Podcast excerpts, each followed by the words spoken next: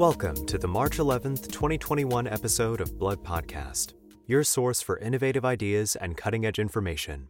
Our topics are based on articles published in Blood, a journal of the American Society of Hematology.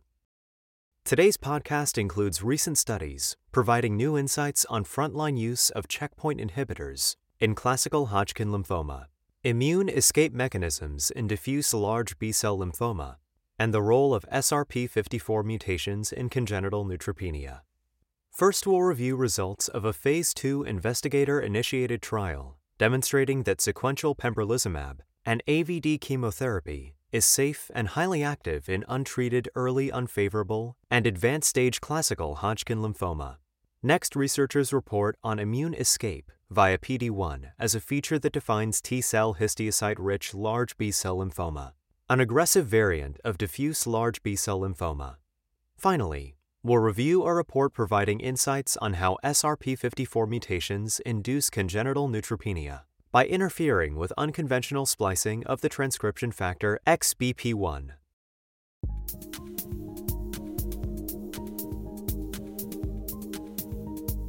Let's start with a research article entitled Pembrolizumab followed by AVD in untreated early unfavorable and advanced stage classical Hodgkin lymphoma by Pamela Allen of Emory University in Atlanta, Georgia, and co authors. They report that a brief course of the PD1 inhibitor pembrolizumab, followed by AVD chemotherapy, was highly effective and safe, with a limited incidence of immune mediated toxicity. This represents the first reported experience with pembrolizumab in previously untreated patients with classical Hodgkin lymphoma. In recent years, there have been a number of efforts to improve upon frontline chemotherapy for classical Hodgkin lymphoma. The combination of doxorubicin, bleomycin, vinblastine, and dacarbazine, or ABVD, is effective and standard of care in many countries. However, approximately 15 to 30 percent of patients with early unfavorable and advanced stage disease will not achieve a cure, and treatment related toxicities also remain a concern. Approximately 10% of patients will experience bleomycin lung injury, underscoring a need to explore bleomycin free treatment strategies. One promising route of investigation is the incorporation of the PD1 inhibitors, pembrolizumab or nivolumab, into the frontline setting. These agents have already demonstrated effectiveness and tolerability in the treatment of relapsed or refractory classical Hodgkin lymphoma. Investigators believe that the PD1 pathway is a key mechanism for immune evasion in this disease. Accordingly, Allen and co investigators initiated NU 16H08, a Phase 2 multicenter single arm study of pembrolizumab, followed by AVD chemotherapy as frontline treatment for previously untreated patients with classical Hodgkin lymphoma. The primary objective of this trial was to determine the rate of complete metabolic response, or CMR, after a short course of pembrolizumab monotherapy. CMR was assessed using PET CT to measure the metabolic tumor volume. The study included patients with advanced or early unfavorable stage classical Hodgkin lymphoma who were at least 18 years of age and had an Eastern Cooperative Oncology Group performance status of 0 to 1. The median age was 29 years, with a range from 21 to 77. Pembrolizumab was given as a flat 200 mg intravenous dose every three weeks for a total of three doses. This was followed by AVD chemotherapy, which was given for four to six cycles, depending on disease stage and presence of bulky disease at baseline.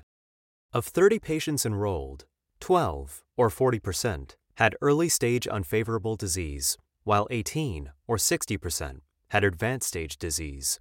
A total of 12 patients, or 40%, had bulky disease by either size criteria or mediastinal mass. At the end of pembrolizumab monotherapy, the CMR was 37%, or 11 of 30 patients. Of the remaining patients, all but one had a reduction in disease. Complete and near complete responses occurred in both young and old patients. Six had advanced stage disease and five had early stage disease. Four of them had B symptoms, while three had large mediastinal masses, or bulky disease, or both. After two cycles of AVD chemotherapy, all 30 patients, or 100%, had achieved CMRs by PET CT, and those responses were all maintained at the end of treatment. There were no progressions, deaths, or subsequent therapies at a median follow up of 22.5 months. translating into a 100% rate of progression free survival and overall survival at the time of this analysis. Treatment with sequential pembrolizumab and AVD chemotherapy was also safe, with no discontinuations due to toxicity, according to investigators. Grade 3 to 4 immune related adverse events were observed in only two patients, and both cases resolved quickly, following treatment with corticosteroids. This study by Allen and colleagues represents a very promising early step in determining an optimal approach to incorporating PD1 inhibition into the frontline treatment of classical Hodgkin lymphoma. According to Alison Moskowitz of Memorial Sloan Kettering Cancer Center in New York, in a commentary on the study that also appears in the journal, However, extensive work, including larger studies with longer follow up, are needed to determine the optimal treatment schedule and patient population, and to determine whether incorporating PD1 inhibitors into frontline treatment truly improves upon standard of care chemotherapy, says Moskowitz.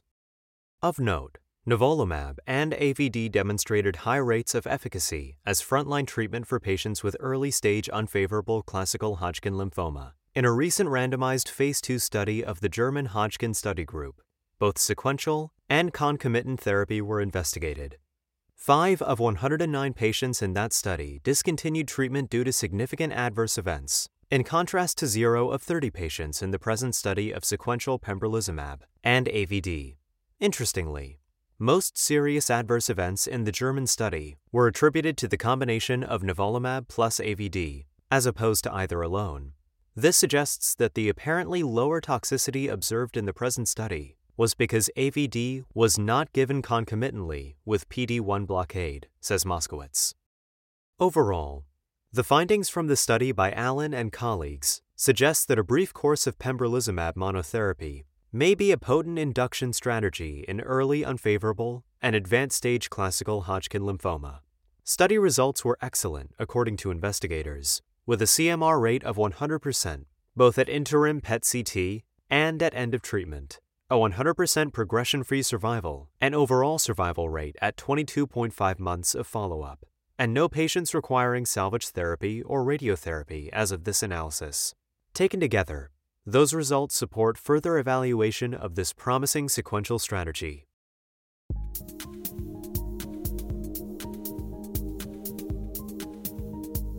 Next, let's turn to a research article entitled Spatial Signatures Identify Immune Escape via PD1 as a Defining Feature of T cell histiocyte rich large B cell lymphoma by Gabriel Griffin of Brigham and Women's Hospital in Boston and co authors. The study identifies PD1 PDL1 pathway immune signatures that help define T cell histiocyte rich large B cell lymphoma. In addition, they identified several patients with this disease who had clinical responses to the PD1 blocker pembrolizumab in clinical trials. T cell histiocyte rich large B cell lymphoma is an aggressive variant of diffuse large B cell lymphoma with distinct clinical features, including a male predominance, earlier age of onset, and more frequent disseminated and extranodal disease at presentation.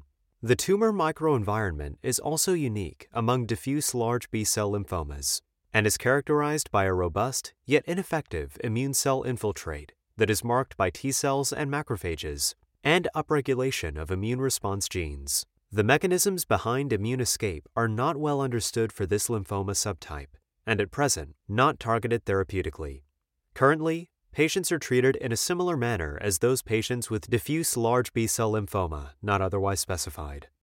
To better explore mechanisms of immune escape in T cell histiocyte rich large B cell lymphoma, Griffin and co authors performed genetic and spatial analyses of PD1 PDL1 pathway interactions in a multi institutional cohort. They found that PDL1 PDL2 amplification or copy gain in malignant B cells in 64% of cases, which was associated with increased PDL1 expression. Using sophisticated spatial analyses of cell phenotype data obtained from multispectral immunofluorescence, or MIF, microscopy, Griffin and colleagues furthermore established distinct features of the tumor microenvironment compared to other lymphomas. For example, they found that malignant B cells in T cell histiocyte rich large B cell lymphoma were surrounded by much higher densities of PDL1 expressing macrophages and nearby PD1 positive T cells as compared to classical Hodgkin lymphoma. Finally, investigators were able to identify five patients with T cell histiocyte rich large B cell lymphoma who had been enrolled in ongoing trials of single agent pembrolizumab for the treatment of relapsed or refractory hematologic neoplasms. Of those five subjects, three experienced a clinical response, including two with complete response and one with a partial response. These objective clinical responses provide preliminary evidence that PDL1 PD1 interactions in the tumor microenvironment are clinically important and could be a target for therapeutic intervention in patients with T cell histiocyte rich large B cell lymphoma. According to Wing Chan of City of Hope National Medical Center in Duarte, California. In this accompanying commentary, Chan said the PDL1 PD1 interactions proposed in the article by Griffin and colleagues are plausible. However, he said that the biological determinants that may impact efficacy need further exploration, including other immune checkpoints not measured, or other immunosuppressive cells and immunomodulatory compounds in the tumor microenvironment. Overall, results of the investigation by Griffin and colleagues provides preliminary support for the role of PD1 signaling as an immune escape pathway in T cell histiocyte rich large B cell lymphoma. They also suggest the potential for using spatially defined immune signatures to classify and prioritize immunotherapies over a broad range of tumor types.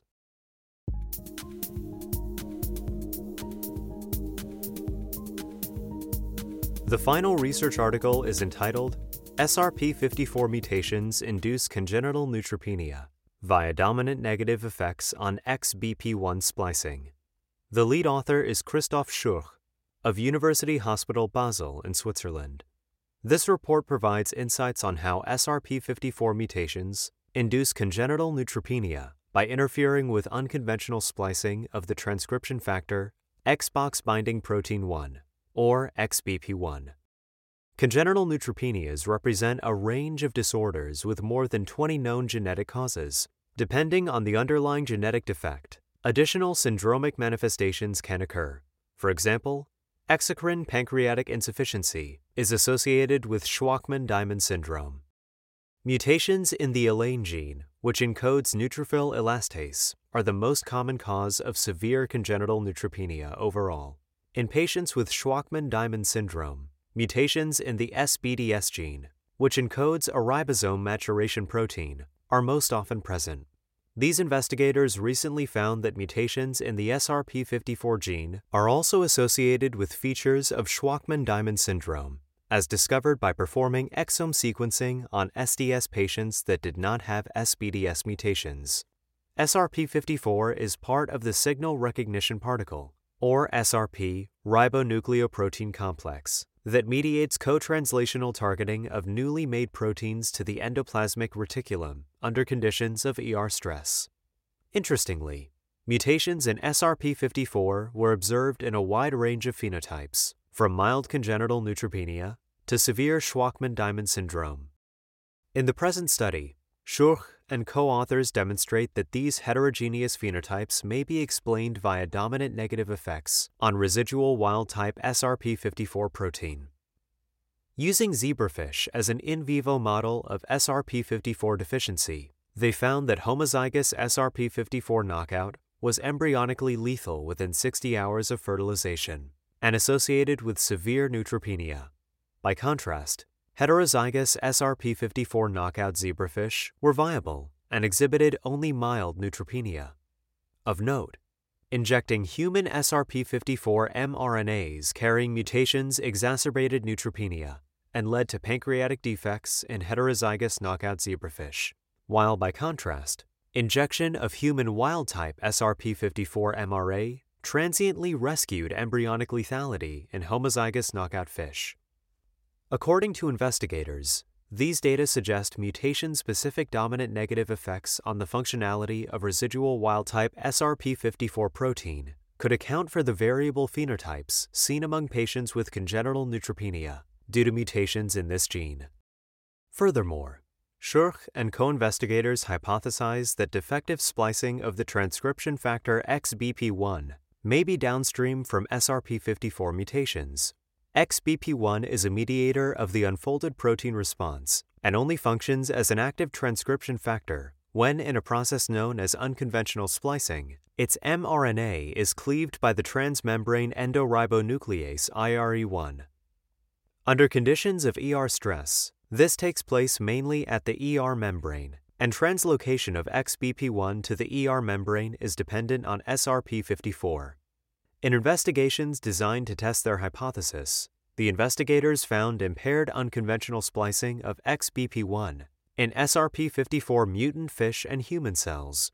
Importantly, they found that neutropenia was rescued in heterozygous SRP54 knockout zebrafish with the injection of spliced XBP1 mRNA, but not with injection of unspliced XBP1 mRNA.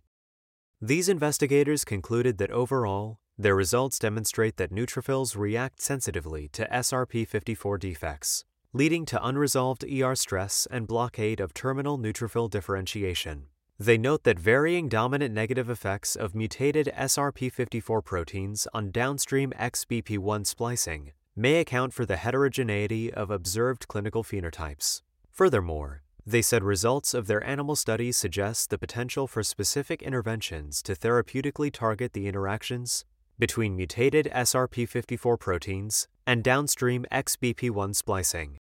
In an accompanying commentary, Eirini Trompouki of the Max Planck Institute of Immunobiology and Epigenetics in Freiburg, Germany, said that this is an important and timely study that could be used to refine and better target medical treatments for neutropenia due to SRP54 mutations. It also illustrates the value of animal models and the need to examine the mechanistic implications of specific mutations to ultimately achieve a personalized treatment approach.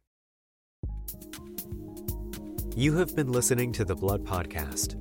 For a list of additional authors, as well as more detailed articles and commentaries on which this podcast is based, please go to www.bloodjournal.org. Be sure to join us next week for another episode.